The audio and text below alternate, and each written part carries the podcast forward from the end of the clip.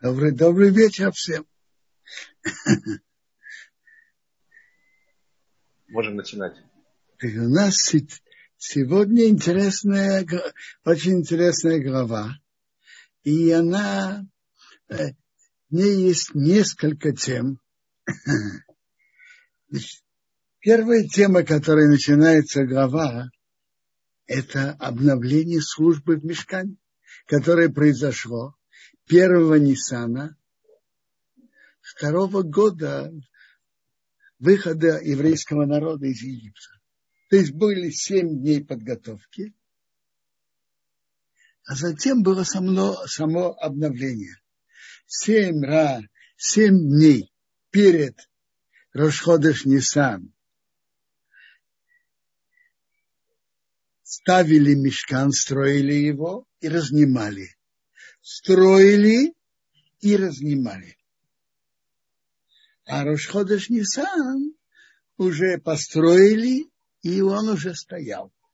Разнимали, когда надо было ехать, но так он уже, его уже поставили.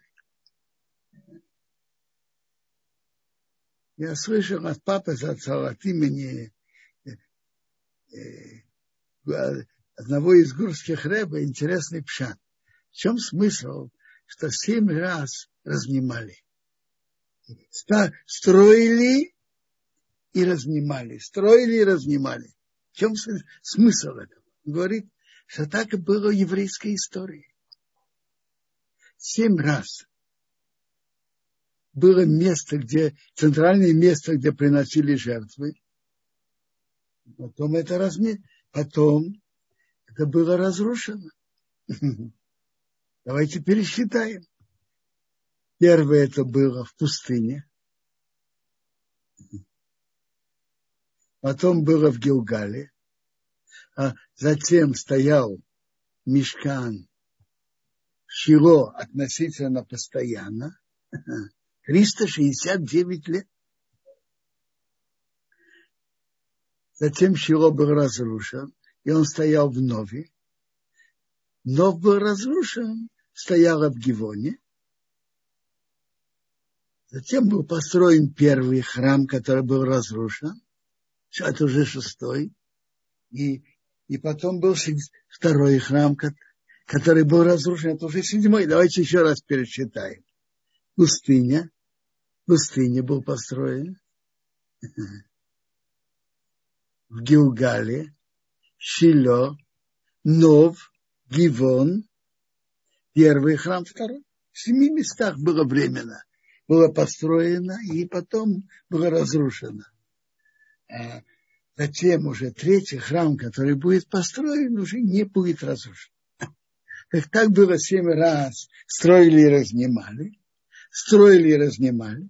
А затем Рашходыш Нисан уже построили. И Бог, э, Моше сказал от имени Бога Аарона, приблизь к жертвеннике, принеси такие-то жертвы.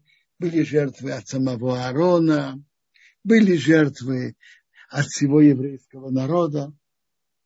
Аарон принес жертву теленка на жертву хатат, очищения, и барана на жертву Аллах всесожжения. А евреи должны были взять козленка на жертву очищения, искупления и теленка и барана до года на жертву всесожжения. А и кроме того, для народа, бык и баран на шломе. Все хорошо знать, что есть на все есть возраст. Там, где написано кевес, кевес, это юный баранчик до года. Где написано айо после года.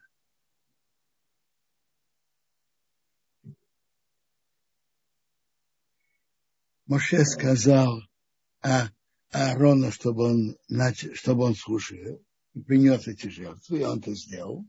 Сыновья подносили кровь. И этим они вошли в службу, тем, что они служили.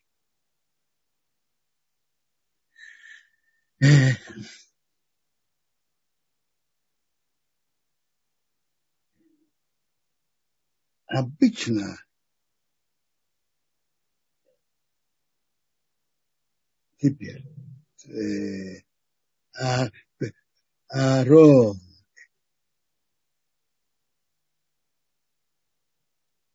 резал, сыновья его поднесли ему кровь, и он брызнул на жертвенник, на рожки жертвенника.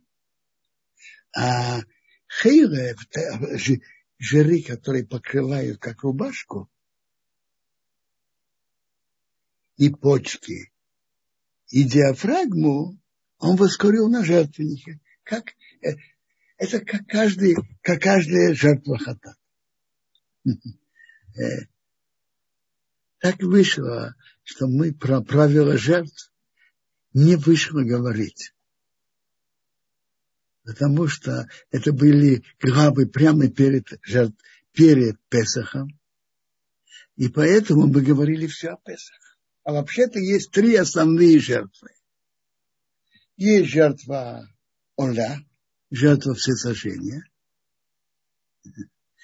Есть жертва хатат, как искупление греха, и есть жертва шламим. Давайте сейчас разберем все эти три жертвы, в чем их содержание и как производит службу. Очень кратко. Жертва Оля – это все сожжения. Человек приносит Богу подарок. режут ее, брызгают на два угла жертвенника. То есть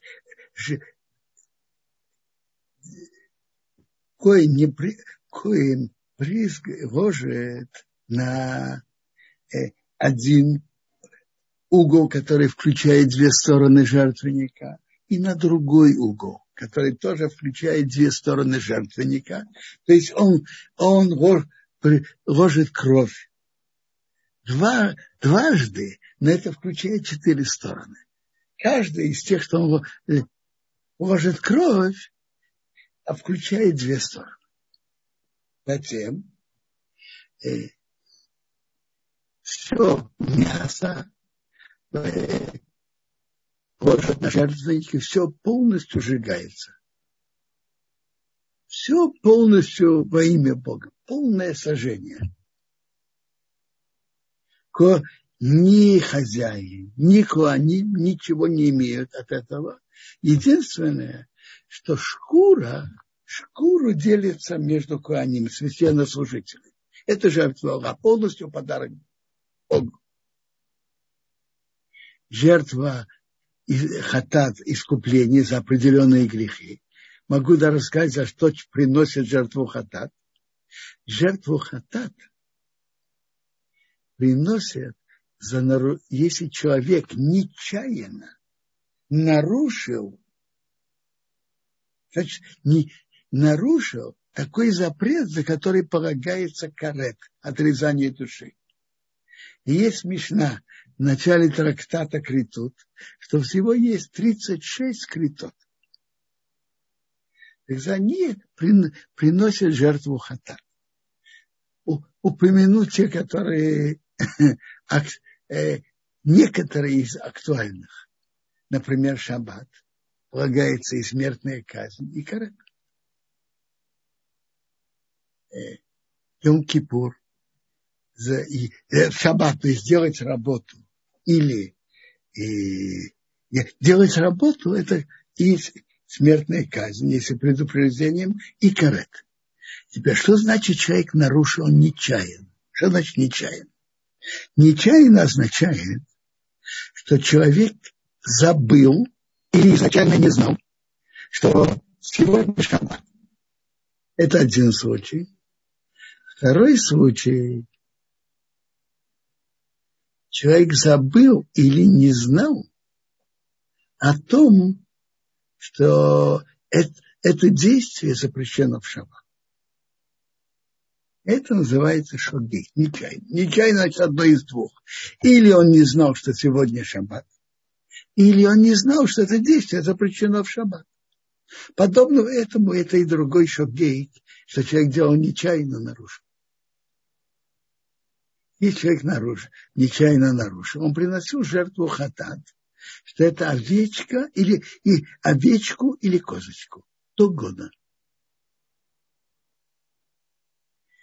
э, мясо, э, прошу прощения, кровь брызгают на, рож, на четыре рожка жертвенника.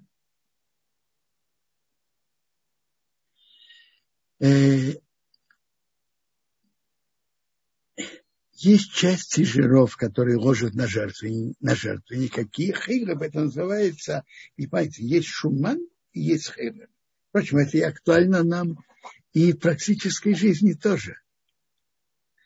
И есть шуман жир, а есть хилев, это как рубашка покрывает внутренние органы, покрывает тело.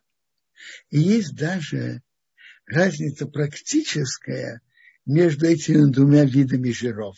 Хейлев и шуман. Хейлев ложат на жертвенник, то, что покрывает как рубашку тело, барашка, э, э, бар, овечки, козочки, ложат на, на жертвенник. И хейлев нам Тора строго запретила есть.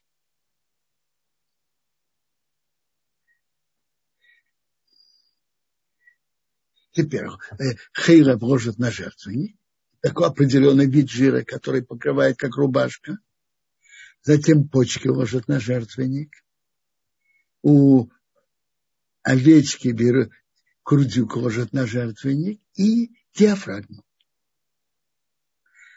Остальное мясо от жертвы хатат едят куаним.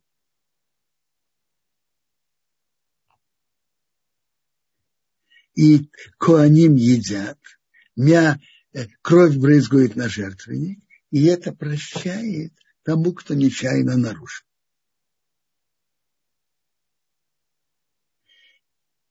Жертва шрамин – это тоже он как подарок Богу, но что-то другое. Он выражает, что человек доволен жизнью. И он выражает Богу благодарность. Он приносит жертву, вот эти, те жиры, которые как рубашка покрывают тело, ложат на жертвенник. То же самое почки ложат на жертвенник диафрагму. Если это барашек, ложат и курдюк тоже на жертвенник. И коаним, священнослужители, получают грузинку и ногу а остальное мясо ест сам хозяин. Это, это жертва шмами. Это три основные жертвы, которые приносились. Ора полностью сжигается.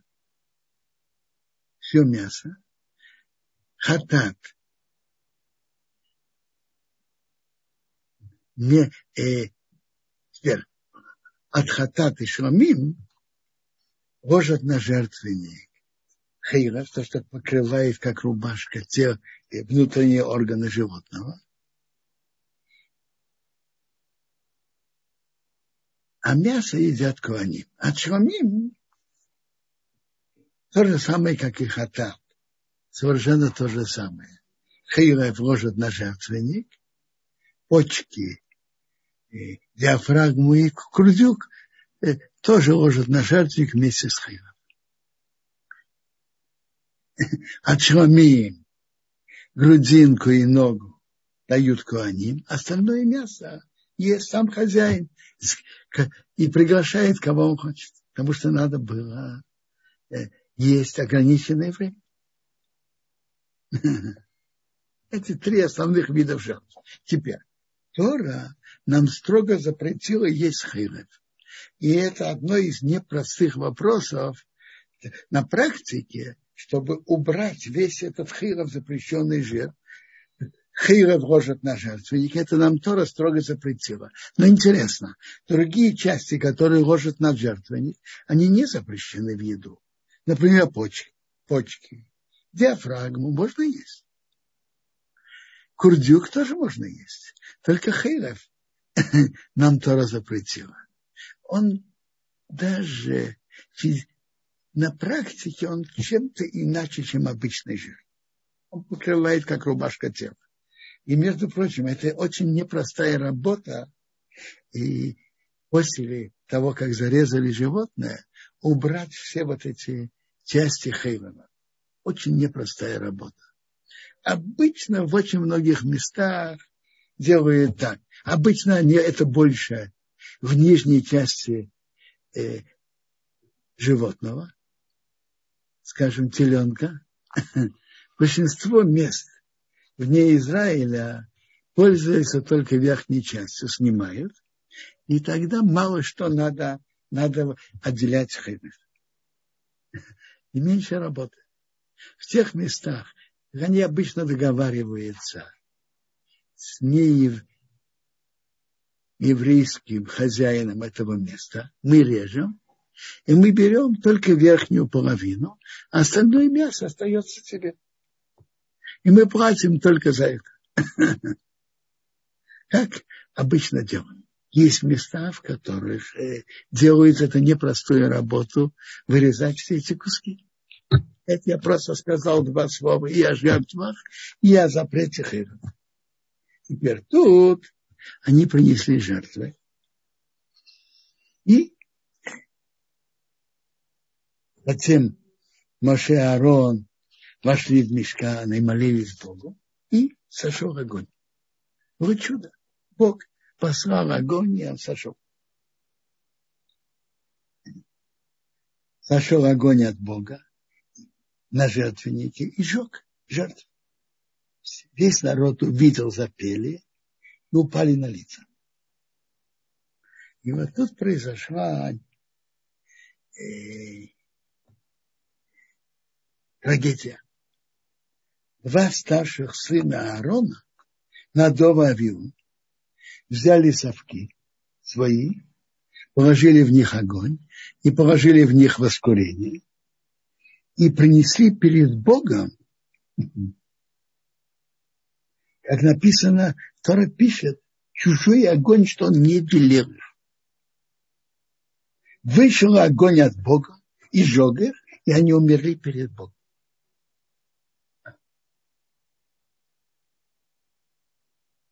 Моше сказал Аарону, это то, что Бог говорит, сказал, моими близкими я буду освящен, и над всем народом я буду иметь почет.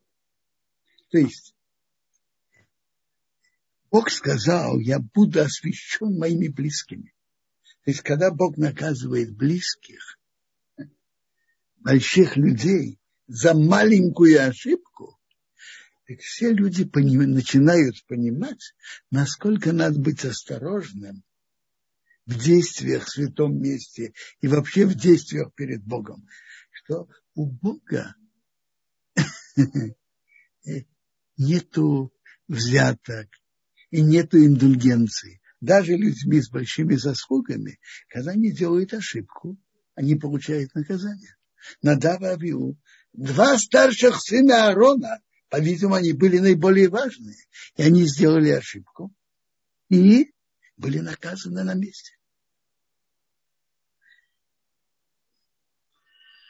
Интересно, в чем такие, какая претензия была на них?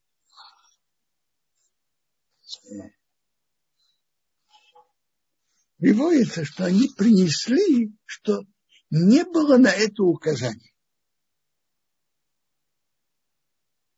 Но интересно, за что их критикуют, в чем была причина их нарушения. Написано, если Гимара говорит, что они сделали э, действия, не спросив у своего учителя Муше. Есть правило уважения к учителям.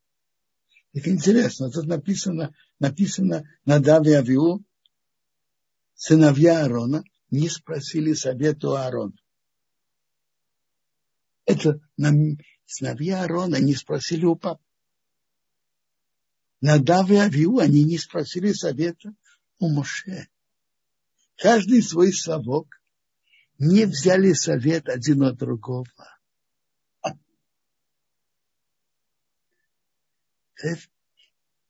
Так, так написано в Тарат Куаним.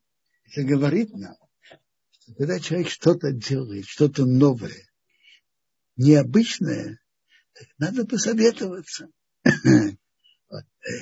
И так он говорит, кого посоветоваться? С учителем, с отцом, с учителем. Иногда нет такой возможности, так хотя бы с другом, который тоже в этом понимает.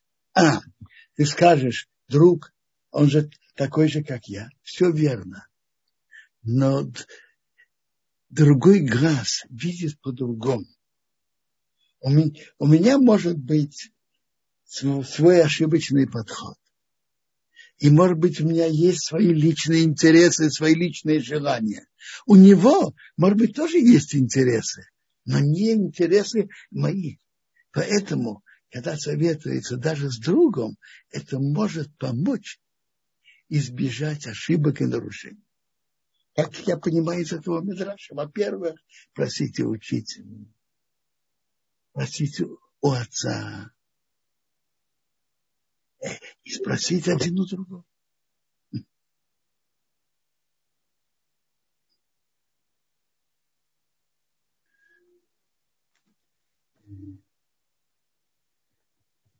Но тут проявляется величие Аарона.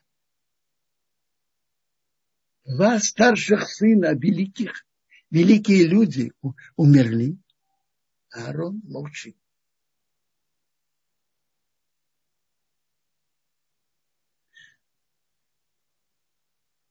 Кто-то скажет, а может быть, больше было, было более величие от Аарона. Что он сказал, я понимаю, что Бог делает, и Бог знает, что он делает. Молчание – это еще выше. Когда человек говорит, я понимаю, что Бог делает, это как бы между строк слышится, что есть вопрос, и есть ответ. Молчание, значит, нет даже вопроса. Бог знает, что он делает. Это, это есть много нам что учиться от этого. Как раз сегодня отмечали, говорили о, о страшной трагедии еврейского народа в катастрофе. Ой.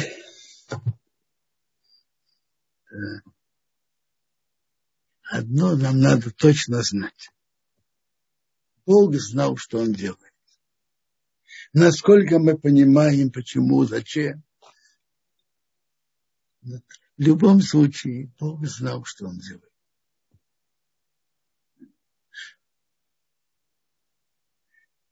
Есть какие-то стороны, которые можно говорить, но первым делом надо ощутить, Бог знал все, что мы думаем, и знал больше нас. Надо понять, кто мы такие относительно Бога, и что мы понимаем, что мы понимаем.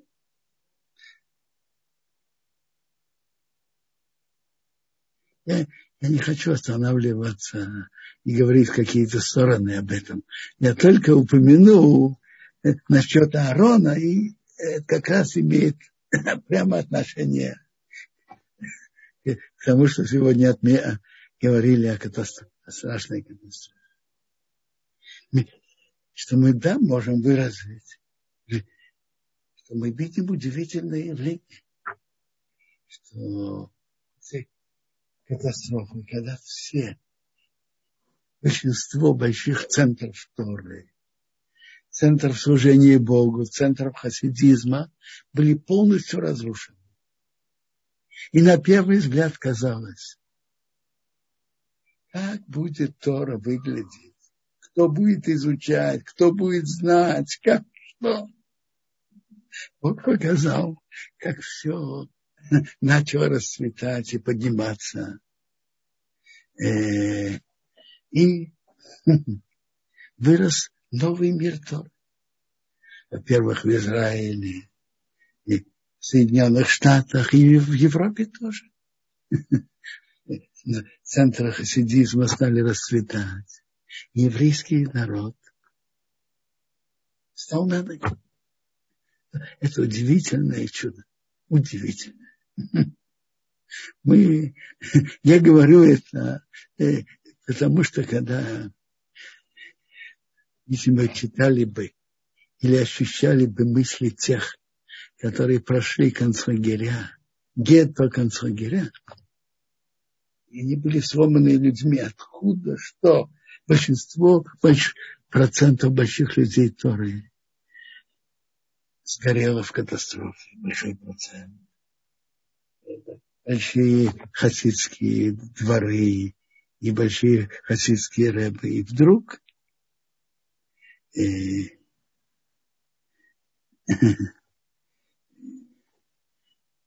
Бог помог, как начал расцветать. Бог помог дальше расти. И не только количественно, но самое главное качественно. То же самое насчет русскоязычного еврейства. Когда мы выехали, были только горские евреев соблюдающих. Сейчас, слава Богу, очень много вернули к соблюдению. И, дай Бог, чтобы, э, чтобы из них выросло больше и больше больших людей Торы. Когда-то крупнейшие люди Торы были именно в России. В России до Первой мировой войны были основные центры Торы. Дай Бог, чтобы на нашей улице тоже выросли большие гиганты Торы.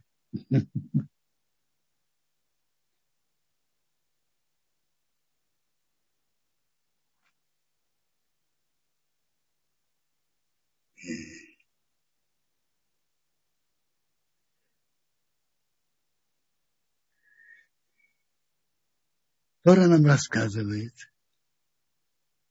что было прямое указание Бога,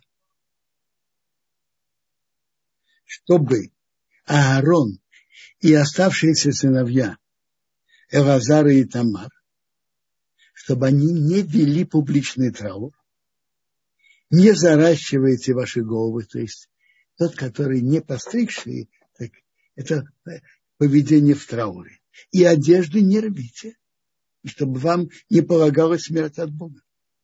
А ваши братья, весь еврейский дом будут оплакивать огонь, который Бог сжег.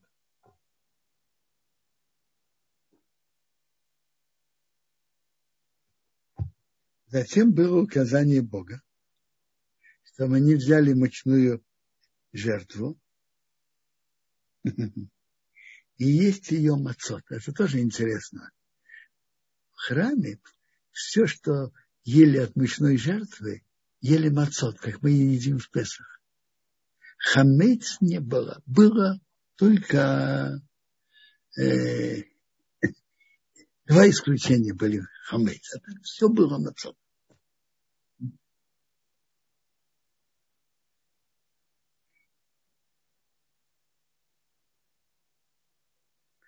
И едите ее в святом месте. То есть, несмотря на то, что вы находитесь в трауре, о Аарон по сыну, Лазара и Тамар по брату, и обычно же нельзя есть. Есть жертву человека, который в трауре в первый день, а вы едите.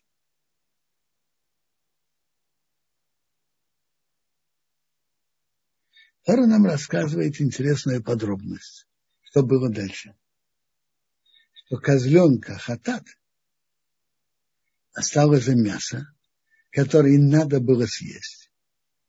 Так Моше расспрашивал, его сожгли, не съели. А почему?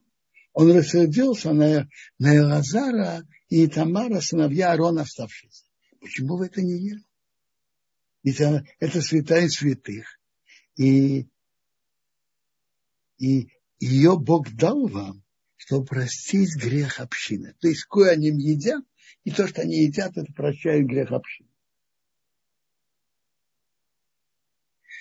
Так интересно, Моше на кого, на кого накричал? На Лазара и Тамара. Почему? Правило поведения. Почему не на Аарона? Он же главный.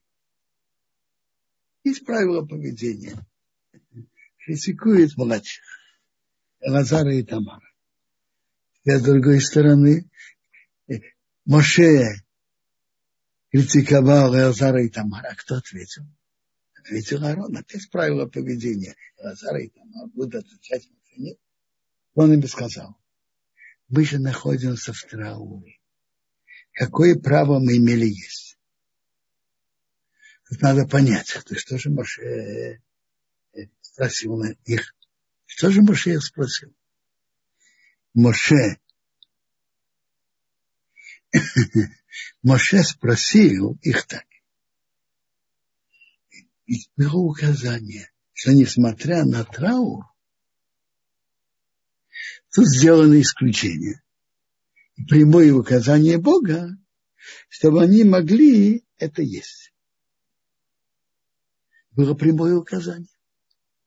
Это то, что Маше сказал. У вас есть указание другое. Не как обычно. Тут исключение. Вы можете есть. На что было дано это исклю... исключение? На что?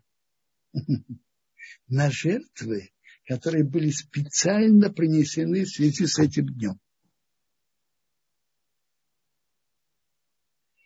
Так Аарон ответил к Моше так. Послушай, правильно, на жертвы, которые были принесены специально сегодня в связи с обновлением мешкана, мы, нам дано особое право есть, несмотря на то, что мы в трауре.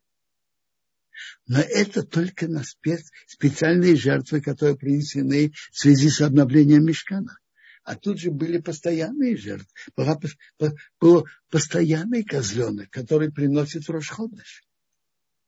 А постоянные жертвы, они более строгие. На жертвы, которые принесли именно специально в связи с обновлением мешкана, было указание исключение, что можно это делать. Можно, можно есть, несмотря на траву а на постоянные жертвы нет. И Моше согласился, что Арон прав. И прав. На жертвы, принесенные в связи с обновлением мешкана, да, можно есть, несмотря на траур, траур есть особые указания от Бога. А на постоянную жертву козленка принесли в связи с Рошходышем, нельзя. И Моше признался, и даже признался в своей ошибке. Да, потом, и он объявил по, объявил, объявил, что я ошибся, а Аарон мой брат не верно заметил. Вы видите, ошибиться может любой человек. Как мы видим тут даже Муше. А, э, э, но в чем чем величие человека, стараться не делать ошибок. И, а если он делает, исправлять. Но ошибка может быть в любом. В Талмуде приводится по больших людей Ровы, Аба, например, Абая, э, что он потом объявил то, что я перед вами говорил. Это не так. Это была ошибка, а действительно закон такой-то и такой-то. Встречаем подобное и больших раввинов, близких, близких к нашему поколению. И это действительно большое величие. Рассказывает Рабхаим Соловейчик, Зацал, взял посейка в свой город от Фимхазелик. Его спросили, почему он выбрал именно его. Он действительно был большим посейком. И Рабхаим не любил говорить псак. Спросили его, почему. Он говорит, он имеет в себе силу сказать, что он ошибся, даже после того, что он сказал свой псак.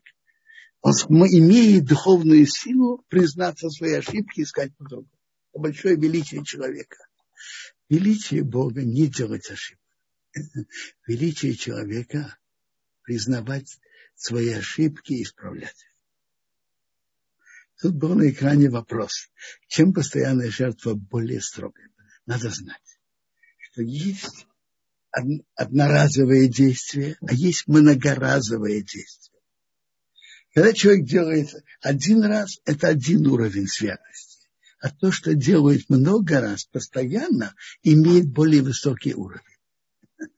Человек, который делает мецву один раз, это одно, а много раз другое. Теперь, даже в законах Торы, одноразовая жертва спец, специально к этому дню один уровень. А многоразовая, а жертва постоянная – это более высокий уровень святости. Тут был на экране вопрос. На после Песаха можно ли покупать в магазинах? Хамец. То давайте ответим так. Где, где идет речь? Кто хозяин магазина? Если хозяин магазина не еврей, Иван Петрович, ну, конечно, можно после Песаха у него покупать хамец. И, конечно, если это хамец кошерный.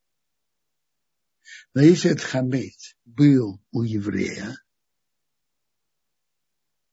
и он перед Песахом, он держал его весь, он держал его в Песах, э, еврей, который держал хамец у себя дома, он становится запрещенным в еду.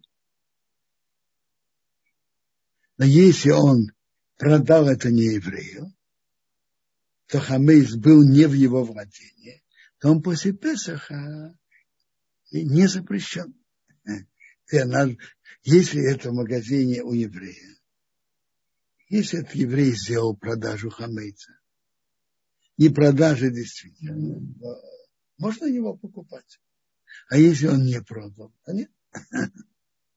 Обычно э, в магазине вывешивается, что и продали хамейц через того, в таком-то и таком-то через такого-то и такого-то равина.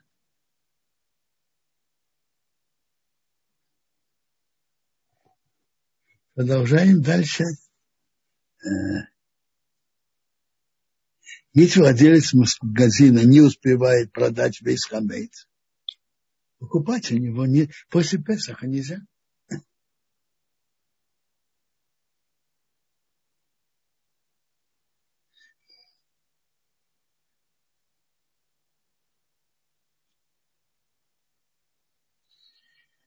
в нашей главе, вторая половина главы занимается кошерными видами животных и некошерными. Кошерными видами птиц и некошерными. Кошерными видами рыб и некошерными.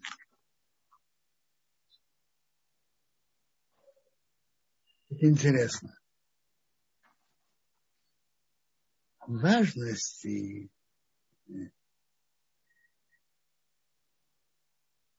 еды, которая, насколько она имеет влияние на человека. Тора начинает так. Зот ахая ашатехео. Говори сынам Израиля. Это животное, которое вы можете есть.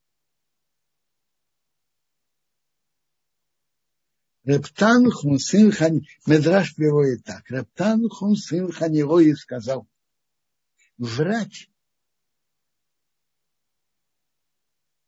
пришел, взял на, э, взял э, врач, нанес врачебный визит двум больным. Один, который можно вылечить к жизни, один, который уже жить не будет. Врач говорит, тот, который будет жить, это еди, это не еди. А второму больному, который все равно нет большой, нет надежды, он говорит, что он хочет, да, давайте ему есть, все, что он просит также другие народы, которые не, э, естественно, обычно не будут иметь отношение к высокой духовной жизни, им Тора не, не давала запрета. Все едят, что они хотят. И евреи, которые в духовной, в духовной жизни, Тора их ограничил. То есть что говорит нам этот Мидраж? Мидраж говорит так, что те виды, которые Тора запретила еврейскому народу, они мешают еврейскому народу в духовном, в духовном росте. Они вредят ему духовно. Э, надо, и в этом отношении еда оказывает влияние на человека больше, чем что-то другое. То, что человек ест, становится частью его организма, частью его крови, которая потом идет по всему телу.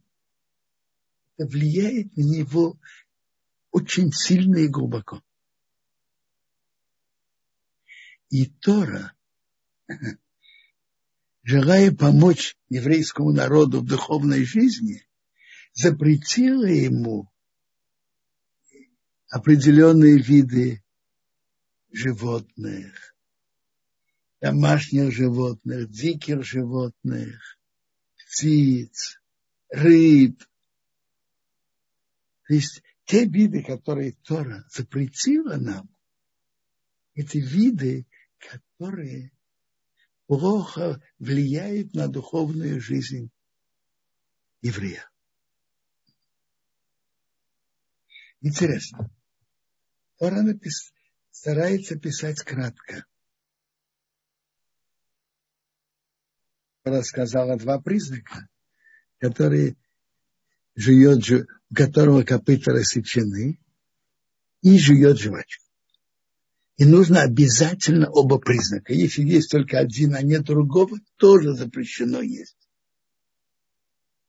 А в книге Дворим перечислены эти виды животных, которые разрешены.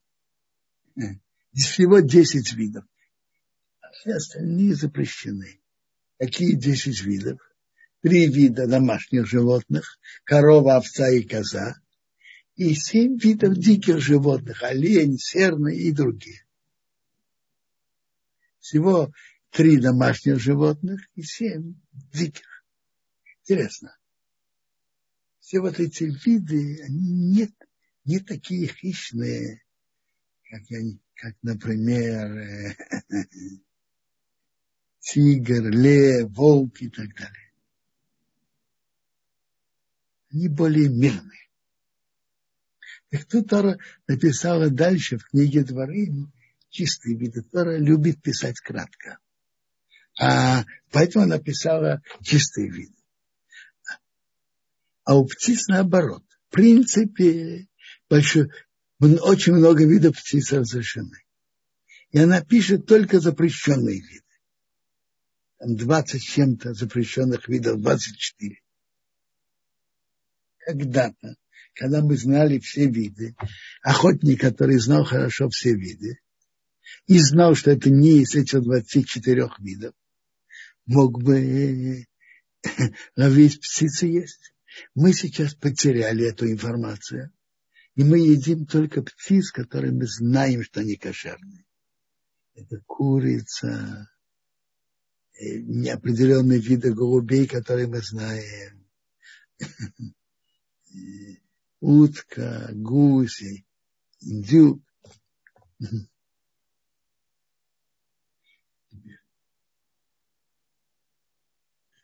Мы едим только те виды птиц, что мы имеем на них традицию с прошлых поколений, что их едят.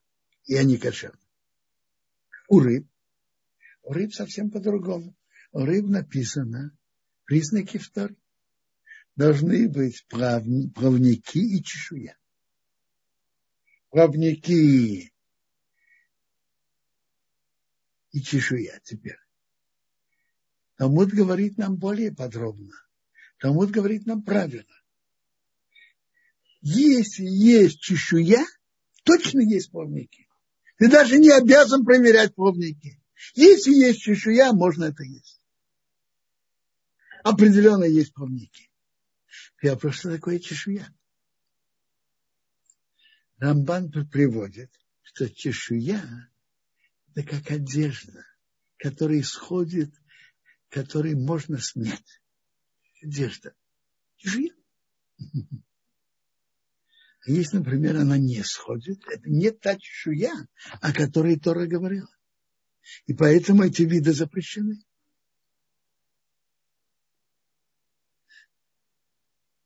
Интересно, в тех местах, где не было шохейта, который, должен, который мог резать по закону, и у, у евреев, которых не было возможности есть э, коровье мясо или есть курицу, не было шохейта. Что они делали? Чтобы есть э, богатую калорийную пищу. Что они делали? Можно было есть яйца и проверять рыбу, если есть чешуя. Чешуя это то, как я уже говорил, то, что можно снять. И можно было есть. Молочное.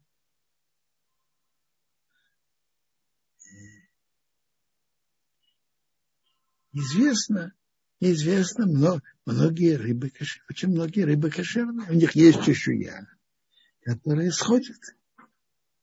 Это написано в Рамбане и написано дальше в Рамо, что чешуя это только та, которая сходит. Ну, пожалуйста, если есть вопросы.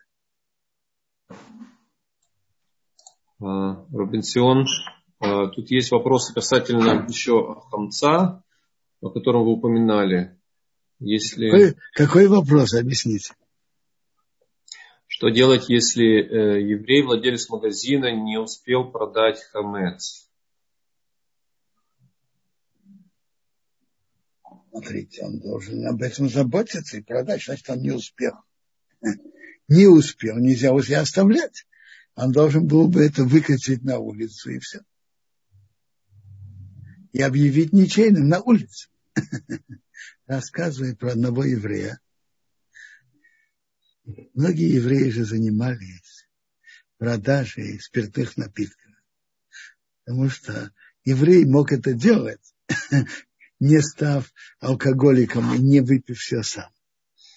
Поэтому обычно давали это евреям. Один помещик хотел проверить своего мошки, насколько он действительно следует своим законам. Он сказал, знаешь, он дал тайные указания тому Ивану Петровичу, которому этот Моше всегда продавал хамец. Я тебе даю указания как хозяин деревни, не были хозяева, они имели свою собственную тюрьму и могли наказывать. Э, наказывать, э, ложить в темницу, давать розги и так далее. Я тебе даю строгий приказ, не смей покупать э, у Моше Хамец. Ну, он получил приказ, конечно, он не покупает. Накануне Песаха утром подходит к нему, никто не готов купить. Моше решил, знаешь, я пойду к, не к Ивану, так к Степану. Но помещик дал указание всем, а он ничего не знал. Он э, подходит второму, тоже не готов. К третьему. Что делать? Приходит время запрета хамейт. Никто не хочет покупать. Делать нечего. Он выкатил бочки, бочки на улицу, объявил, что это ничейное, и, что, и все. Как вы думаете, э, э, это останется после Песаха или нет, естественно, скажите? Как вы думаете? Естественно, должно было остаться после Песаха водка или нет? Как вы думаете? В русской деревне. Или в белорусской деревне. На украинской деревне. А? Он выкатил на улицу и объявил ничем. Оставить же себя дома и делать биту, это еще тоже не, не, нельзя. Выкатился на улицу. Конечно, естественно, не должно было остаться. Ни капли. Помещик пошел проверить, что, что его мошка сделал. Увидел, что он сделал. И помещик поставил охранников, что они не, сме, не смел, никто не смел брать. Это уже не он сделал. Он выкатил на улицу, он объявил ничего. Он поступил, выдержал нелегкое испытание. Это все его имущество. То же самое насчет хозяина магазина. Он заранее планировать. Продать хамейт или что-то с ним сделать.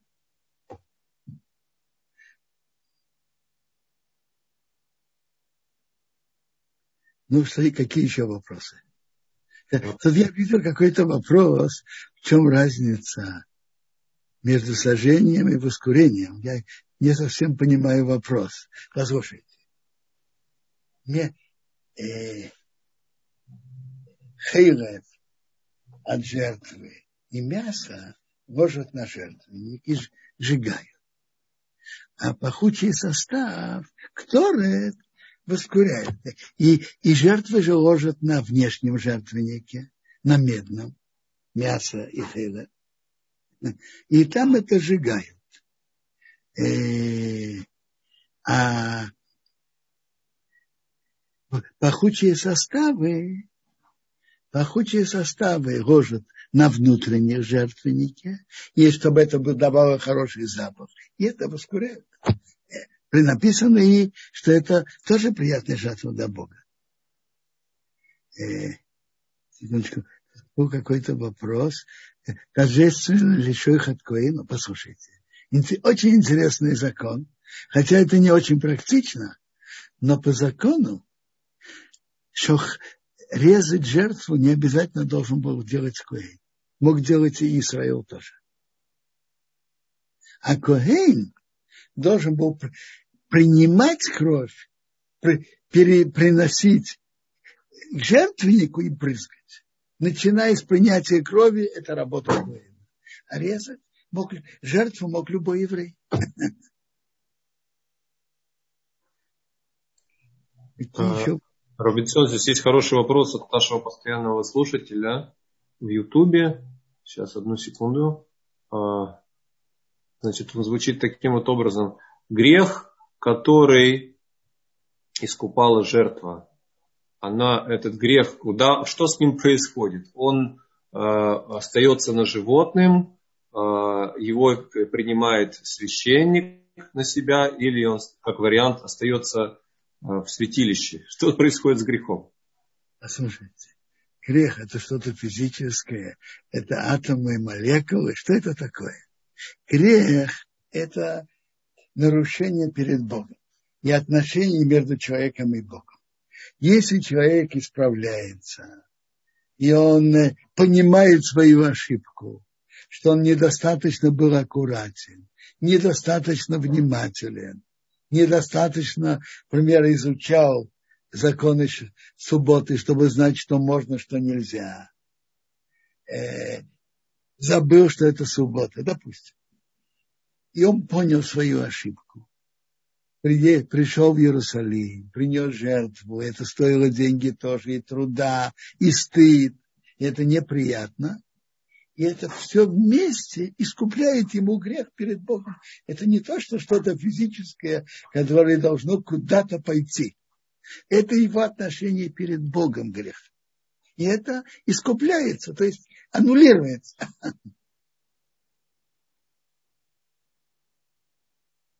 Тут вопрос, кто дотрагивается до падали, кого нельзя касаться. Послушайте, мы сейчас все нечисты. Потому что каждый из нас когда-то был на кладбище, и пока на нас не брызнут от пепла красной коровы, как надо, мы нечисты. И поэтому даже мы дотронулись до падали, ну, мы тоже стали нечистыми. С Божьей помощью, когда будет построен храм, и мы должны будем входить в храм в праздники, так человек, который дотронулся до падали, не имеет права войти в храм. Он должен окунуться, подождать, пока выйдут, окунуться днем, подождать, пока выйдут звезды после этого дня, и только на завтра он может войти в храм. Это, это имеет в виду закон. Или и то же самое Коин, который дотронулся до падали, не имеет права служить в храме и не имеет права есть мясо от жертв. Еврей, который дотронулся до падали, тоже не имеет, становится нечистым и не имеет права есть мясо от жертв. Какие еще вопросы? Хороший вопрос у Леонида. Как готовят мясо жертвы, которое разрешено было есть? На отдельном мангале что значит мясо жертв? Вопрос уже так. Есть мясо святая святых, хатат и ашам, которое надо было есть во дворе храма. Можно было там на чем-то же, на чем-то это жарили или варили, по-разному можно было есть. Теперь, от жертв более меньшего уровня святости, это называется кадошим калим, это жертва Тода и Шламим. И то же самое и Песах. Э, например, Песах, который мы все должны были бы, должны будем принести. Это можно есть во всем Иерусалиме. Ну, про Песах написано, что надо его жарить на открытом огне. Это написано. А другие жертвы можно было по-разному есть. Равенцион еще Рахель задает хороший вопрос. А что имеется в виду, когда написано в Торе, всякий коснувшихся их падали, будут нечист до вечера? Кого именно нельзя было касаться? А, смотрите. И, и нечистых животных, нечистых видов животных, и чистых тоже. Но есть большая разница между нечистыми и чистыми. Чистые виды животных кошерные, если шохейт их зарезал по всем правилам закона, то это уже не падаль. И можно их спокойно, и можно до них касаться, и можно их есть, и человек остается чистым. А вот если, например, верблюд или свинину возьмет шойхет и будет резать по всем правилам, это все равно будет считаться падалью.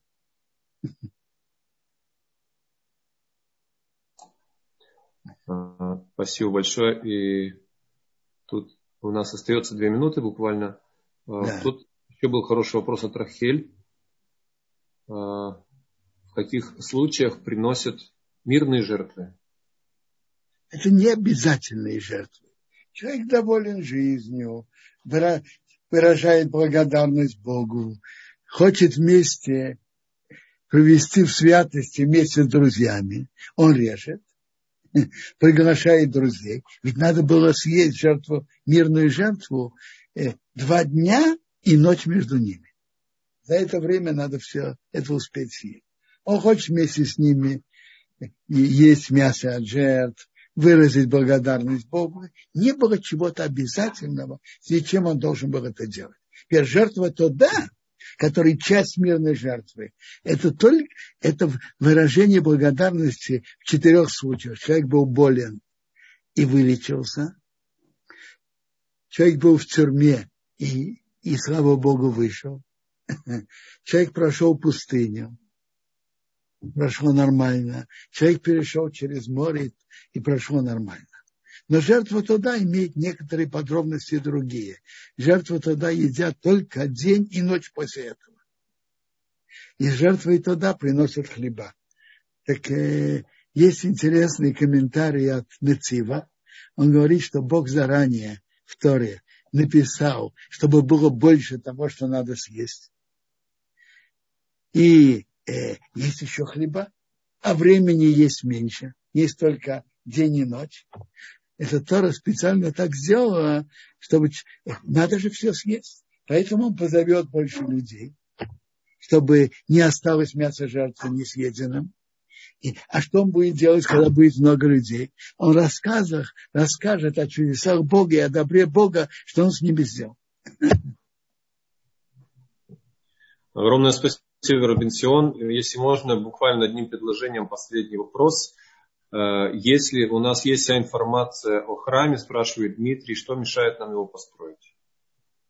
Слушайте, что значит у нас есть информация? Есть предположение, информация, мы не можем сказать. Был большой Талмит Хахам, Рабавром Янкев Завазник зацал, Роши Шивата Ицхай. Как-то много лет назад я видел его статью в журнале Мория. Он приводит, по-моему, 12 вопросов неоднозначных, которые нам надо знать, чтобы построить храм. 12 вопросов. Могут быть предположения, но чтобы строить храм, надо знать точно. Сегодня недельная глава Шмини. Недельная глава Шмини рассказывает нам о событиях, об обновлении Мешкана первого Ниссана и о событиях, которые тогда произошли. в конце прошлой главы Тора нам рассказывает о том, как Бог велел Аарону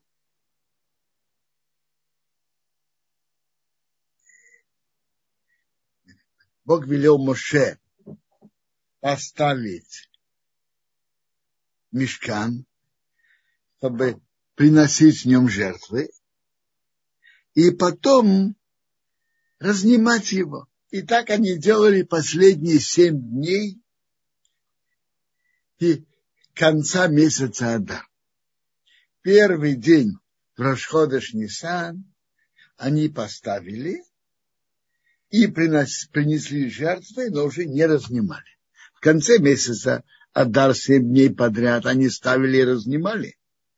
А первого Ниссана они уже поставили и уже не разнимали.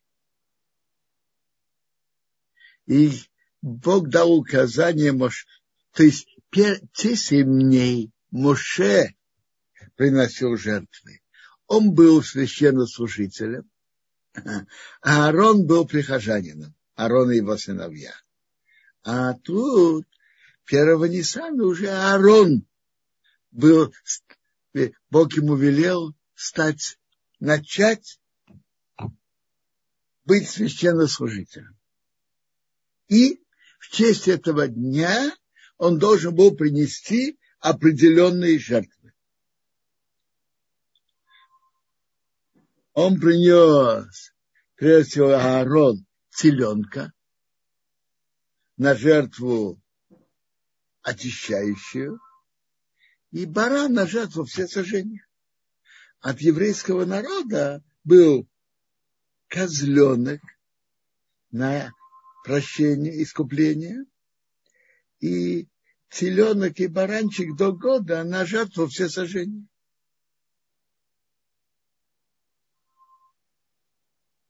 И все стали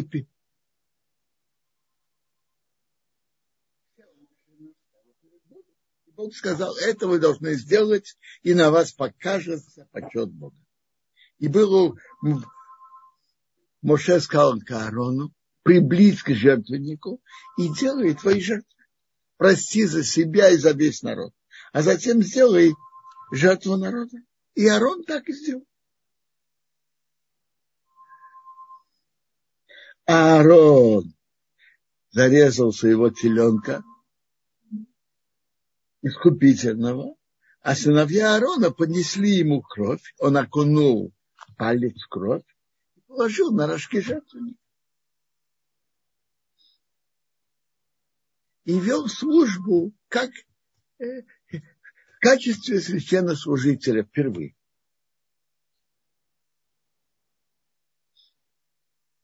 Но тут было исключение, что мясо жертвы и кожу он жег в огне, вне лагеря. Это было именно, именно в этой жертве. Это было нестандартно. Все остальное было нормально и стандартно. Затем он принес жертву все сожжения, принес. Моше и Арон дошли в палатку свидания, потому что они видели, что они понесли жертвы. А, не видно было почета Бога, чтобы сошло.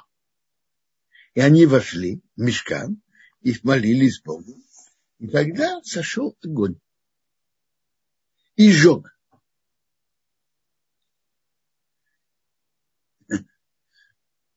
Сынов. И весь народ увидел и воспел, и упали на свои лица. Сошел огонь с неба. И тут произошло и произошло вот что. Старшие сыновья Аарона, Надав и Авиу, каждый взял свой совок и принесли воскурение и приблизили перед Богом чужой огонь, который он не велел их. То есть это было сделано без указания Бога.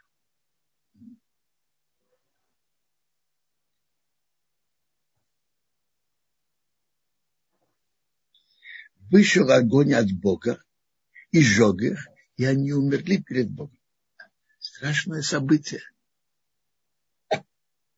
Когда ты находишься в святом месте, надо быть особенно осторожным. Если делаю какое-то неосторожное, непродуманное действие, наказание может быть э, прийти быстро.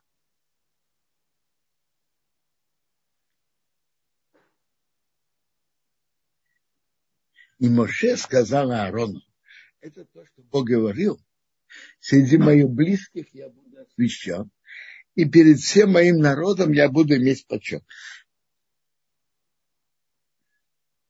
Что это значит? Это значит так. Перед Богом Бог не признает близких лиц. Конечно, у Бога есть люди, которые близки и которые имеют большие заслуги.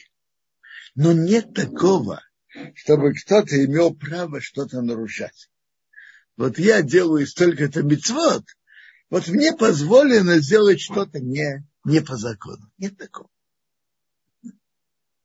И Бог хотел это продемонстрировать здесь, что даже старшие сыновья Аарона, наиболее важные, сыновья, когда они сделали что-то не как надо в мешкане, они получили наказание сразу. И отсюда все знают, что особенно в мешкане надо быть особенно осторожным. И вообще у Бога, Бог не взирает на лица. А в чем было их нарушение? Есть разные мнения Мидрашим разные мнения. Одно из наиболее центральных мнений, что они не спросили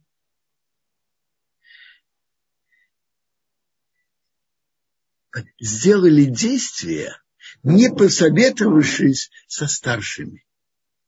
Когда ты делаешь действия, которые тебе не указали, посоветуйся со старшими с, с отцом, с Аароном, с учителем Моше.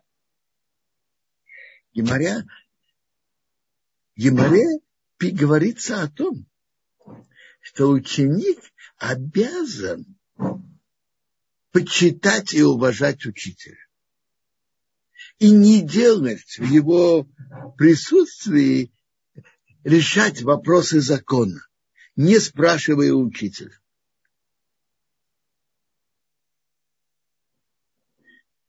уважение к учителю – это центральная сторона э, Торы. Они этого не сделали. Так, так Гемора говорит. Я, я сам ничего не, не смею говорить про таких великих людей. Но я просто пересказываю Гемору. Есть Э, мы Торат Куаним, такой медраж, говорит на это так. Сыновья Аарона, намекается тут, они спрос, не спросили Аарона. Это было действие, которое не было указано. должны были спросить у старших, у папы, у, у, у, у отца, у Аарона. И, и они не спросили у Мейши. И написано, каждый взял свой сапог.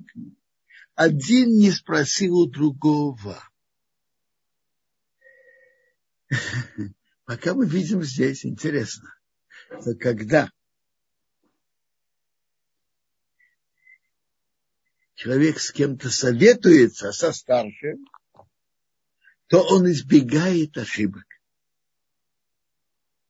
И тоже, и хотя бы, если он не может посоветоваться со старшим, хотя бы посоветоваться с другом.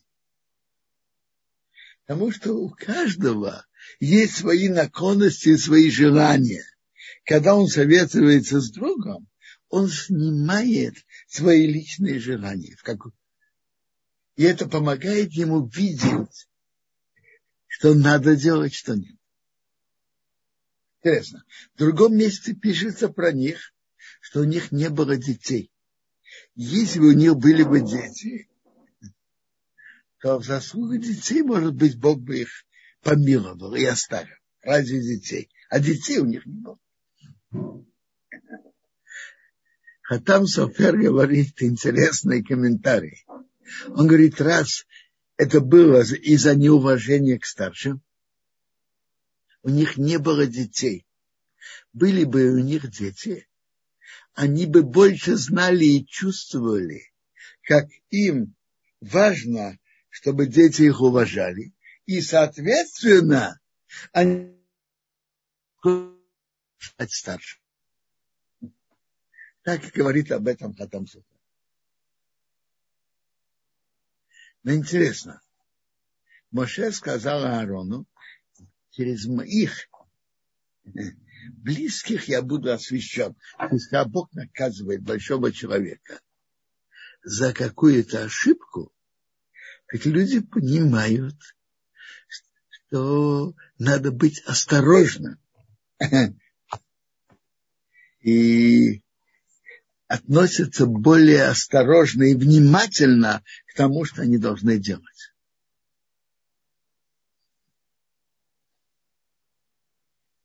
И, то есть, Моше сказал Каарону так. Я думал, что при освящении храма он будет освящен. Или моей гибелью за какую-то неосторожность, или твоей. А теперь я вижу, что они очень великие люди, может быть, э, они больше нас, что их гибелью был освящен храм. И Аарон молчал. Это большое величие Аарона два старших сына погибли, он молчит. У того, кто верит, что Бог знает, что он делает, у того нет вопроса. От Хофецхайма говорят так, что тот, кто верит, что Бог руководит миром, у того нет вопросов на, на все, что происходит вокруг. А у того, кто не верит, ему не помогают ответы. Мы знаем, что Бог знает все, что Он делает. И он знает больше нас и знает все, что Он делает.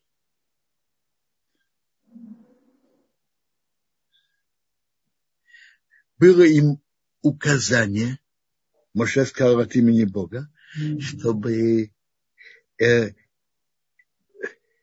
Аарон отец Иолазар и Тамар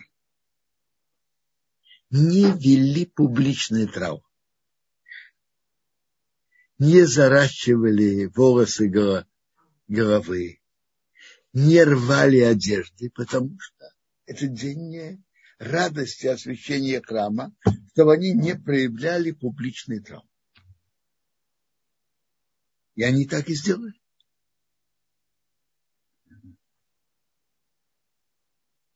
Интересно, сразу после этого идет указание, что при входе в храм, чтобы не пили ни вино, ни опьяняющие напитки.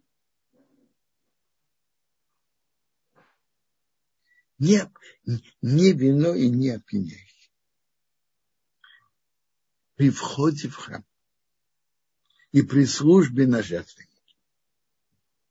Интересно, есть мнение, что Надав и Авиу для приподнятия настроения что-то выпили. А есть такое мнение, поэтому они погибли. В храме такого, такое не подходит.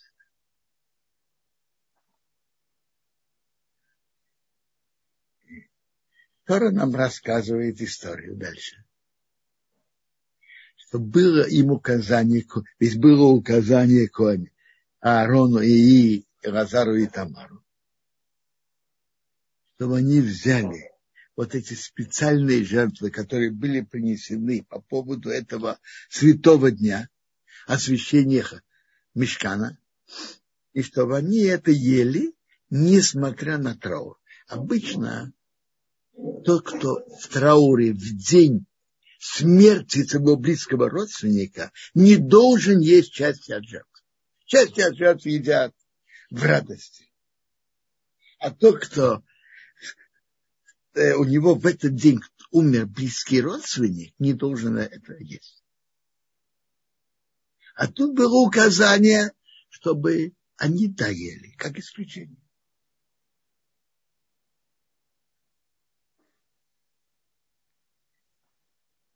Дальше Тора нам рассказывает, как Моше э, личайший человек, через которого Бог дал Тор, который вывел, через кого Бог вывел еврейский народ из Египта, что у него величай, что что он имел претензии к Аарону. Потому что был козленок, который, которого э, жертв, э, козленок искупительной жертвы. Он спросил, что с ним. И он узнал, что его сожгли. И он пришел с претензиями на Лазара и Тамара. Почему вы его не ели? Почему? Ведь было указание, что хотя обычно может, э, в трауре не едят, но для вас есть исключение. Приносите, должны были это есть. Очень интересно. Моше приш, сказал, высказал претензии к сыновьям Аарона. Более уважительно, не к Аарону. Ответил Аарон он сказал так, что, несмотря, что верно, было прямое указание, несмотря на траур, то, что, которое произошло в тот день. Было указание есть от жертв. Но от каких?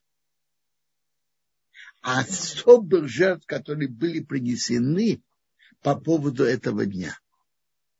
А, там был еще козленок искупительной жертвы, который был постоянной жертвой, ведь это же был Рошходыш Нисан. Первый день Ходыш Нисан. Каждый день, каждый первый день месяца приносят специальные жертвы, в том числе искупительные жертвы козленка. Так Аарон сказал к Моше, есть правила, а есть исключения. Есть правило, что человек, которого был траур в тот день, умер близкий родственник, не ест от мяса жертвы. Нам было дано исключение, чтобы мы ели. На что было дано исключение? На особые жертвы, которые были принесены по поводу этого дня. А постоянная жертва, которая приносится первый день месяца, на это такого указания не было.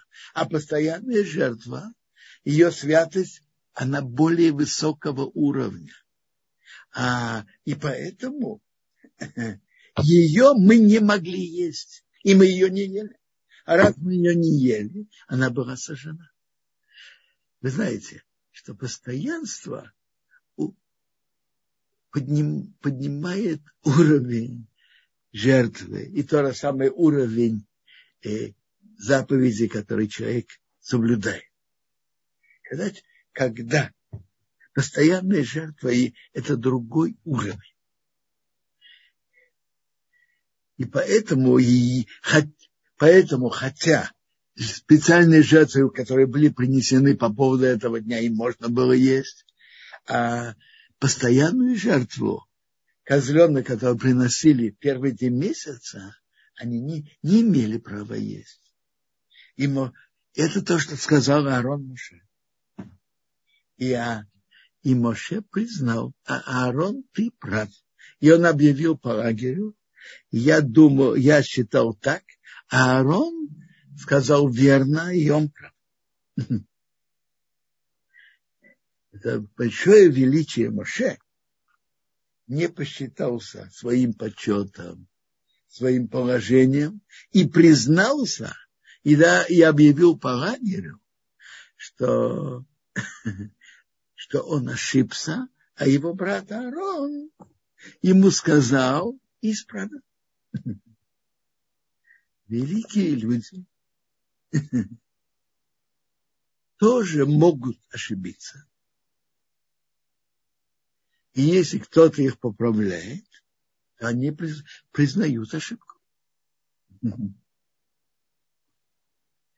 И это мы должны учиться у Моше.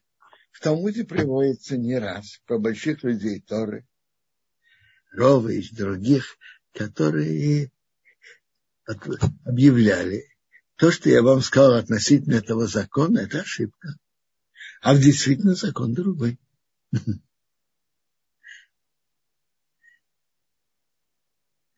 Это величие большого человека. Э, как раз мы будем учить перке, а вот что из величий мудреца, что он то, что он не знает, он говорит, я не знаю. И если он ошибся, он признает правду, что он ошибся.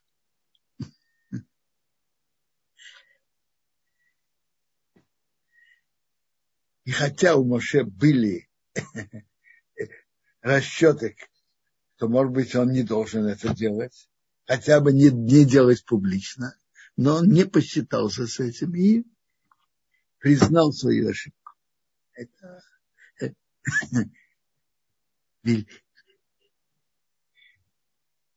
величие человека, что он умеет, может признать свою ошибку и исправить ее. А величие Бога, что он не делает ошибку. Не делает ошибок. Видели так у больших людей, близких к нам поколений. Крупнейшие крупнейший гигант Торы прошлого поколения Хазуныш пишет в письме, бывает, что я ошибаюсь, я вижу, что неверно, я исправляю. Была история. Он что-то разрешил земледельцам делать в седьмой год. Вот он написал, ой, я вижу, что я ошибся, и я беру свои слова назад. Нет.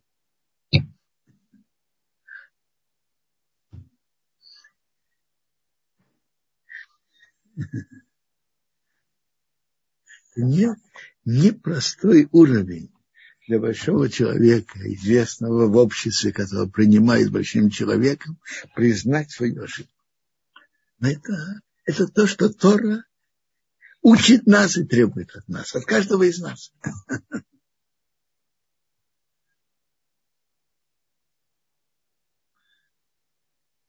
И это мы учимся у Муше. В нашей главе Тора подробно говорит о разрешенных видах и запрещенных видах животных, видах птиц, видов рыб, даже и видов насекомых.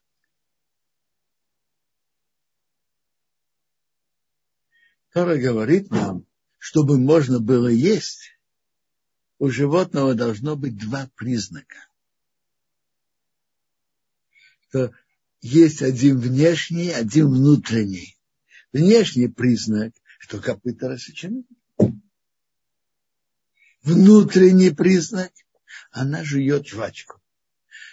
Как известно, у коровы, овцы и козы есть четыре желудка. Опускает в один желудок, вынимает, оттуда пережевывает, посылает в другой. Жует, жует жвачку. Это два признака. И для кошерности необходимы оба признака. Затем Тора нам указывает три вида животных, которые жуют жвачку, а копыта не рассечены. Это гамал верблюд, арневет и шафан. Привыкли переводить заяц и кролик. Я не знаю, действительно ли это так. Но еще два вида, арневет и шафан которые жуют жвачку, а копыта не рассечены. Их нельзя есть. И один вид, один вид животного, который у которого копыта рассечены, а он не жует жвачку. Это свинья. Интересно. Талмуд говорит нам. Человек идет на пустыне и находит там какое-то неизвестное животное. Проверить, жует он жвачку или нет, он не может. Но он видит, что этого животного копыта рассечены. Он может спокойно это животное есть. Понятно, зарезать по закону и есть. Спрашивает Талмуд. Мы же читаем, что есть свинья, а может есть еще животное, под... есть свинья, у которой копыта рассечены, но не жует жвачку. А нам же нужно оба признака. Талмуд говорит, Тора нам сказала, что это свиньонок мы читаем, что у него копыта рассечены, но он не жует жвачку. И он один. У, он, только он. Он единственный в мире такое животное.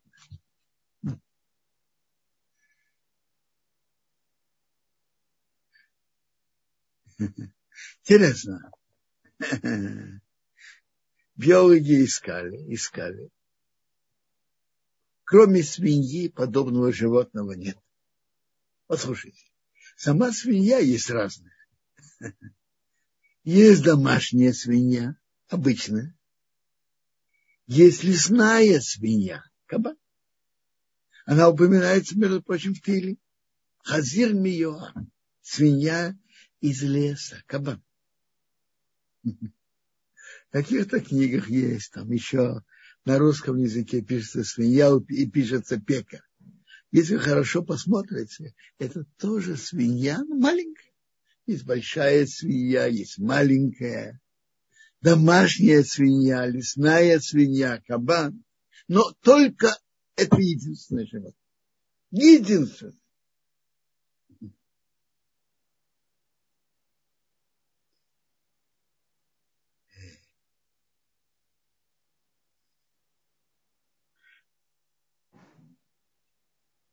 Вообще-то мы не говорили, а в чем вообще-то смысл всех этих запретов Торы, э, запрещенных видов животных, запрещенных видов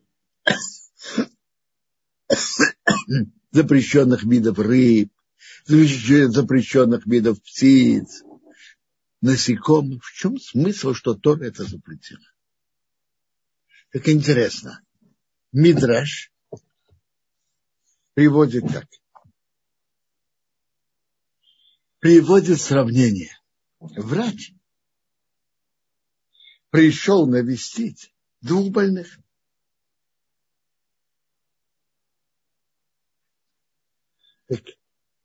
А, и он давал им медицинские указания. Одному он сказал, чтобы это он ел, а это он не ел.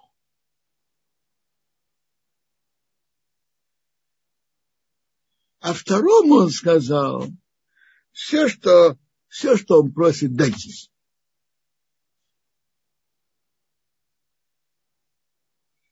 Вопрос, почему? Почему такая несправедливость? Этому что-то запретить, а другому разрешить все. Так Медраж говорит, э, тот, который может духовно расти, подняться, так его Тора ограничила. Эти виды закрывают у человека духовную жизнь.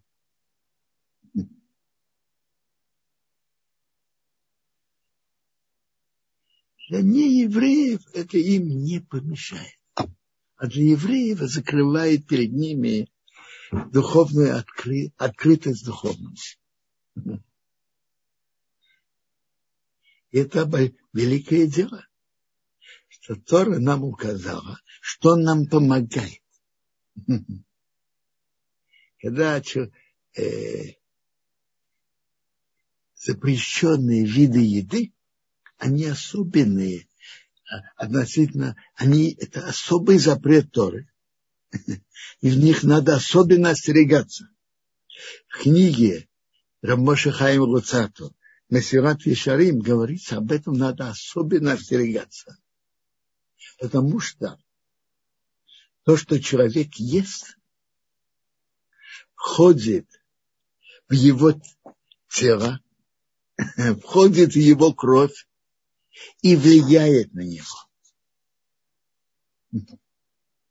И раз мы об этом знаем, как еда влияет на, на нас, так мы можем остерегаться. Не есть то, что нам духовно вредит. Так вот эти виды вредят нам духовно. Как видно из Медраша, тут нет вред физический для здоровья. Нет. Мы же видим не евреи, которые их едят. И тоже живут здоровы, все нормально. Они вредят духовно. И для еврея это, это вредит.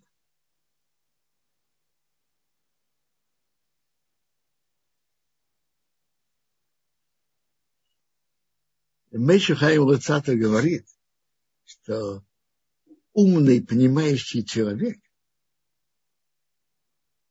относится к видам запрещенным, не только к видам запрещенным, даже и, и к э, видам разрешенным, но их не зарезали как надо, или нашли какой-то э, что-то некошерное в его внутренних органах, то, что называется трейфа.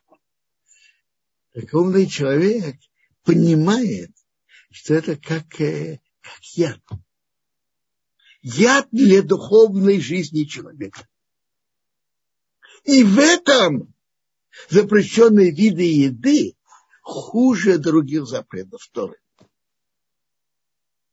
Они влияют на человека потому что это становится частью его тела, его организма. И это, и это э, влияет в плохую сторону. Так он говорит, чтобы умный человек относится к этому как к яду. Скажите, человеку предложат тарелку супа или стакан чая, ему скажут, ты знаешь, э, возможно, туда попал яд, в эту тарелку супу, а возможно, не попал. Хочешь, еди, хочешь, ешь, хочешь, не ешь. Нормальный умный человек будет есть, скажите.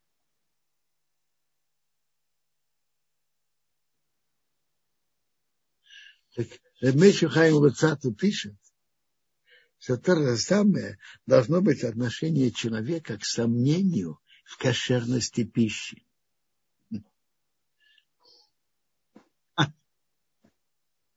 кошерная еда. Слава Богу, мы сейчас, я не знаю, во многих местах можно достать кошерное мясо, слава Богу. Там, где нет, нет, нет. Приходится без мяса. Человек может жить и без мяса. Интересно. В Торе, Тора пишет про разрешенные виды животных и запрещенные. И интересно, Тора пишет кратко. В книге Дворим Тора пишет нам, упоминает 10 видов кошерных животных. Из них три вида домашних животных, корова, овца и коза, и семь видов диких животных, олень, серна и так далее. Тора намеренно именно так пишет, то кошерные виды. Почему? Тора любит писать кратко. Некошерных видов намного больше. Тора упоминает кошерные виды, а соответственно все остальные некошерные. Обратим внимание, все эти кошерные виды, они обычно травоядные и не хищники. Это не волк, и не лев, и не тигр.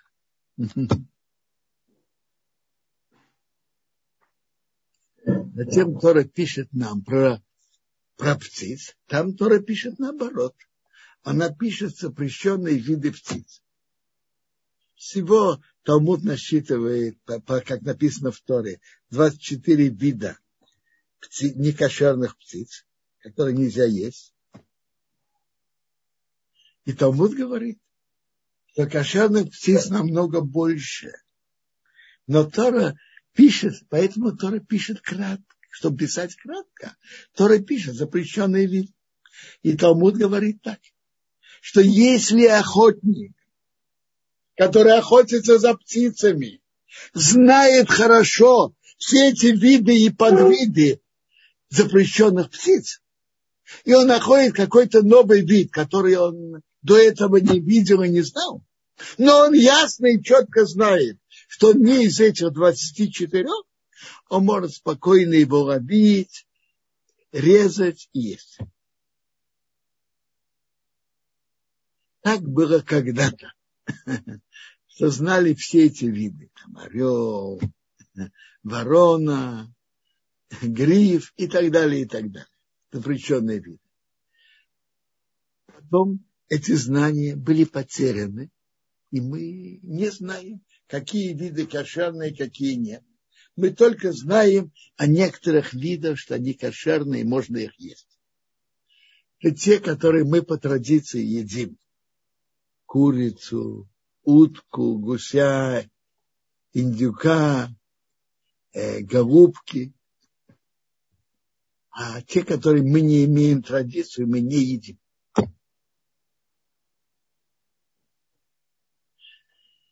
Про рыб Тора нам пишет интересный закон. Что те, у которых есть плавники и чешуя, можно их есть. Что такое чешуя? Рамбан говорит, чешуя – это как одежда, которая на ней, которая можно снять. То есть можно снять, а кожа остается. Кожа рыба, рыбы остается.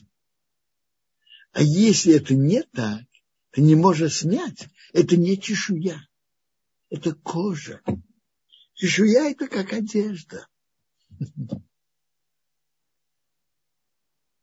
В этом отношении с рыбами нам намного проще и легче. Рыбы можно просто проверить, взять рыбу, проверить, есть на ней чешуя или нет.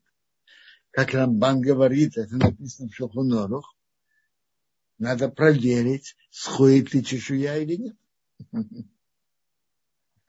И интересно, рыб, животных и птиц, что они были кошерные, надо зарезать по закону. А рыб не надо резать. Они сами умерли, тоже можно их спокойно есть. Когда-то в Советском Союзе или в других местах еврей, который был заброшен в далекие места, такие места, где не было шохета, который может резать по закону. Так, э, для здоровья человека говорят, что хорошо и важно есть белки. Так он мог есть белки, мог взять рыбу, проверить, есть ли у нее чешуя или нет. Есть. Есть рыбы, в которых и идет, есть спор, можно ли их есть или нет. Спор обычно идет, знаете, в чем? В нескольких случаях. Ну, во-первых, если, э, во-первых, как Рамбан говорит, и так написано в Шохонору, чешуя это то, что сходит. Есть спор. А как будет, если она сходит только если ее мочат в горячей воде, или мочат в воде, скажем, с, с мылом. И только тогда можно ее снять. Это называется она сходит или не называется. И есть в этом спор. Это есть некоторые рыбы такие. Но обычных рыб, просто которые есть чешуя на сходе, они кошерны, и можно их есть.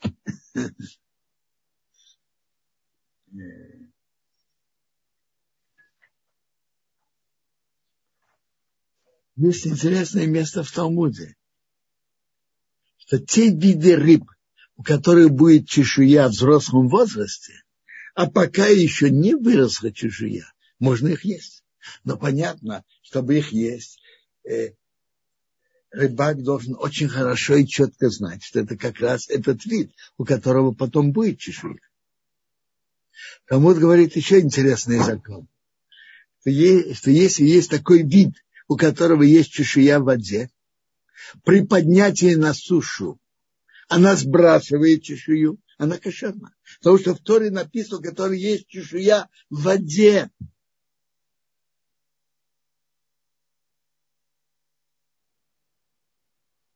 Э, есть достаточно же иметь чешую в воде. Но понятно, что с этим надо быть очень осторожным. Очень осторожным, потому что может быть, есть рыбы, которые очень похожи одна, один вид на другую. У этой есть чешуя в воде, а у другой нет. Ты говоришь, что этой рыбы есть чешуя в воде. А может быть, ты ее спутал с другой рыбой, очень похожей на нее, у которой нет чешуи в воде. Так в Талмуде говорится, что это только можно есть те, которые знают, какие рыбы водятся здесь, и знают, что нет рыб, подобных ей, которые что водились в этом месте, у которых нет чешуи, они не кошерны. Ну, ну, я говорю мне э, о недельной главе. Если кто-то хочет спросить вопросы, пожалуйста. Бенсион, я слышно. Пожалуйста.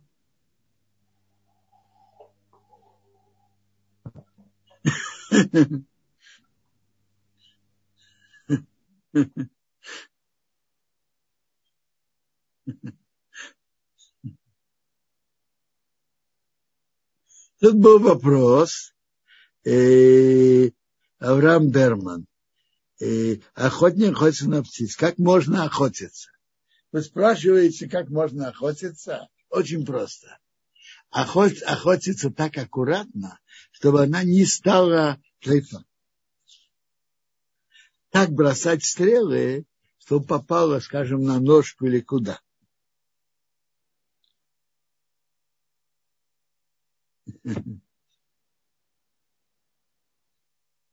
Медраж, который вы привели, я просто не видел, не знаю. Надо искать и смотреть. была у человека чешуя. Я, я не видел этот метраж. Может быть, есть. Ну, какие еще вопросы?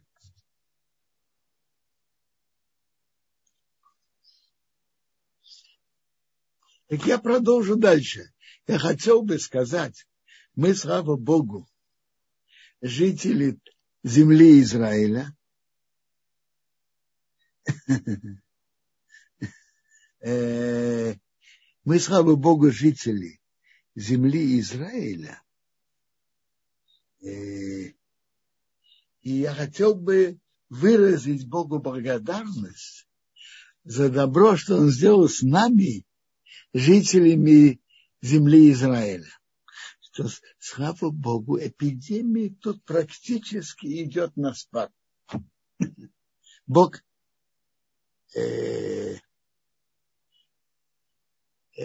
Бог помог, что нашли прививку, и большой процент привив, сделали прививку. Но я думаю, что это не только прививка. Потому что есть достаточно много здесь жителей, которые не сделали прививку и даже не, и не болели тоже.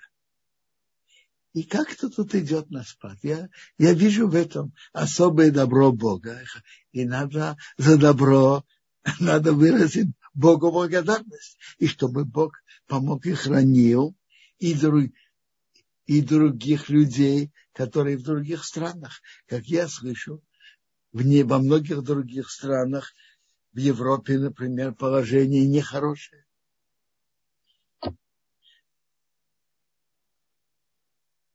Тут был вопрос на экране, почему из-за ошибки сыновья Аарона было поражение евреев. Не было поражения евреев. Сыновья Аарона, Надав и Авиу, были на месте наказаны, а все остальные нет. Понятно, что это была трагедия для всего народа. И то, что такие важные люди погибли в этот день, это была трагедия. Но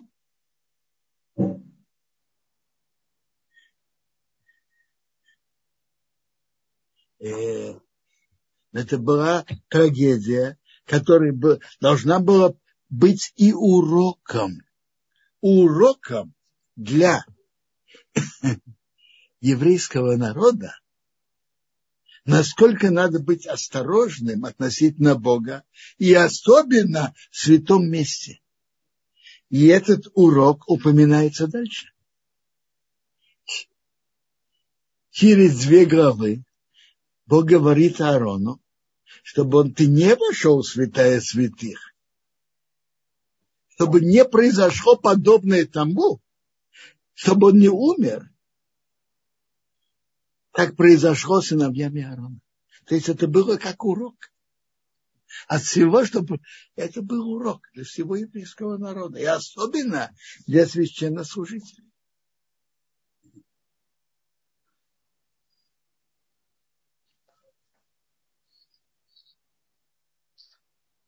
Это тоже интересно. Я уже на это, об этом говорил, и Медрашим это говорят что виды, которые Тора нам разрешила, они более, они не, обычно не хищные. Они не хищные. Корова, овца и коза. Э, олень, серна, рань. а хищные хищников Тора нам не разрешила. То же самое и птицы. То же самое из птиц. Орел, ястреб, тоже запретил. Есть интересный метраж. Ой, Элаким Евакечес Нирдов. Бог ищет того, кого преследует. И Медраж говорит так.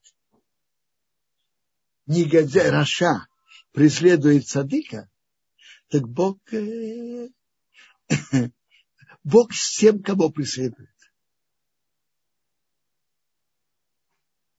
И даже если цадик преследует цадика, э, несправедливо. Бог с тем, кого преследует.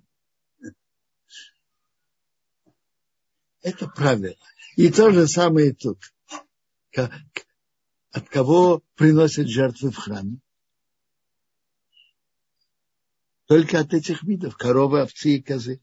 О, я вижу тут вопрос. И в нашей главе есть подробности о том, что называется тума, нечистота. Я только скажу по, прост, по, простыми словами, что это значит. Это значит так. Э, если человек дотронется до падали от животного, даже кошерного, корова умерла сама собой, ее не зарезали. Если кто-то до нее дотронется, он станет нечистым. А если носы от него там, он будет нести ее кусок от ее падали, то не только он станет нечистым, но и одежда, которая на нем, тоже станет нечистой. Если он только дотронулся до нее, он стал нечистым, а одежда его осталась чистой. А если он несет ее, то и он стал нечистым, и одежда стала нечистой. А когда человек становится нечистым, как он очищается? Очень просто в нашей главе написано, что если есть источник воды, родник, колодец родниковой воды, и, та, и там есть вода, и человек в ней окунается полностью, он становится чистым. Или озеро. И это как раз и есть то, что делают, называется микве, собрание вод. Когда э, делают кошерную, собирают дождевую воду, воду определенную, без начерпания ее, и окунаются в ней, становятся чистыми. То же самое, это называется микве, который строят для очищения. И в наше время это же тоже важно. В основном для очищения женщин после менструации. Микве это может быть двух типов. Может быть микве от дождевой воды, собранной без того, что ее черпали. Это обычный семикваот. А может быть родник. Вот, например, Фати Микве Ары – это родник.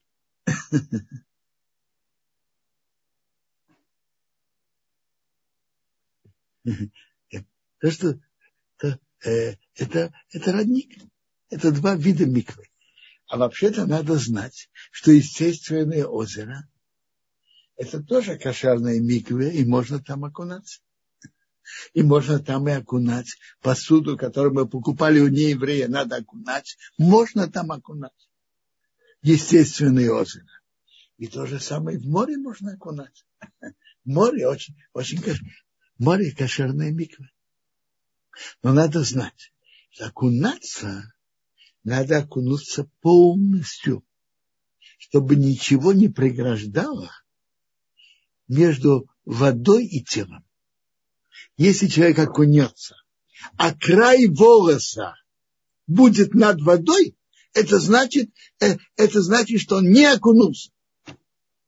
Надо окунуться полностью. И окунаются совершенно без, э, без никакой одежды.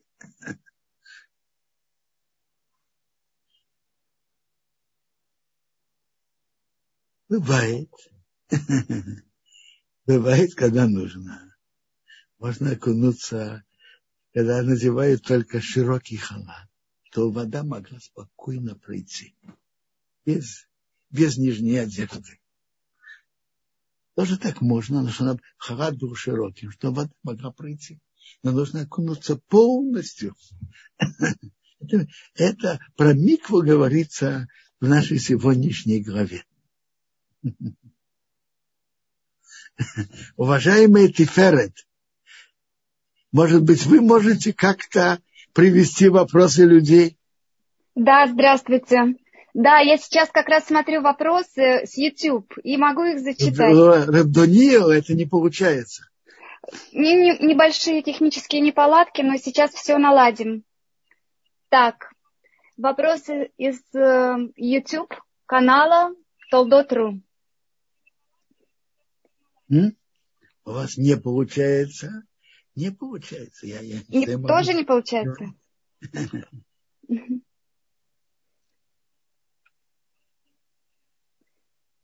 Задали верный вопрос. Так.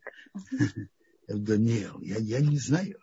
Я не знаю, имеем ли мы традицию профазана есть.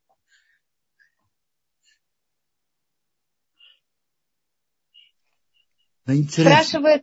в каждом еврейском обществе, который живет по Торе, обращает серьезное внимание на кошерность еды, кошерность шхиты. И это очень важно. Сожалению, сейчас в Европе разные организации ведут войну против кошерной шхиты, якобы, как они жалеют животных. По-настоящему еврейская шхита, она самая гуманная и меньше всего боли и имеет животное, чем все другие виды.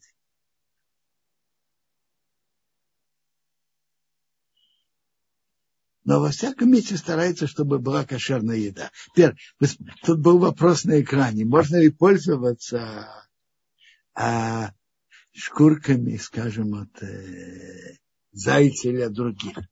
Все, что написано в нашей главе, нельзя, эти виды нельзя есть. А пользоваться их шкурой, надевать можно. Нельзя есть. Человек может от диких животных, которых нельзя есть, пользоваться их шкурами, и многие пользуются ими.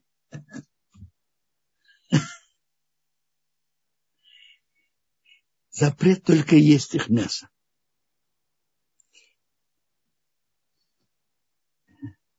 Желаю, желаю всем хорошего шаббата. Всего-всего хорошего всем.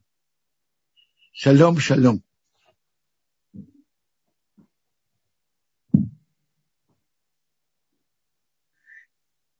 Э, вы спрашиваете верно, что евреям это может, это помогает им хранить свою духовность. Правильно?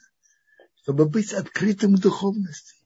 Это Бог дал указание еврейскому народу, а другим это не запретило оставила, как они хотят. Им не запрещено.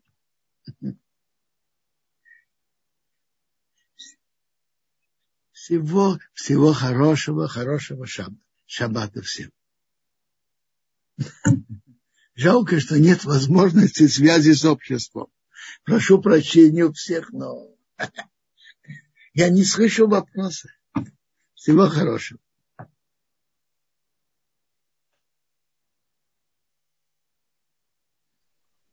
Спасибо большое, Равбенцион.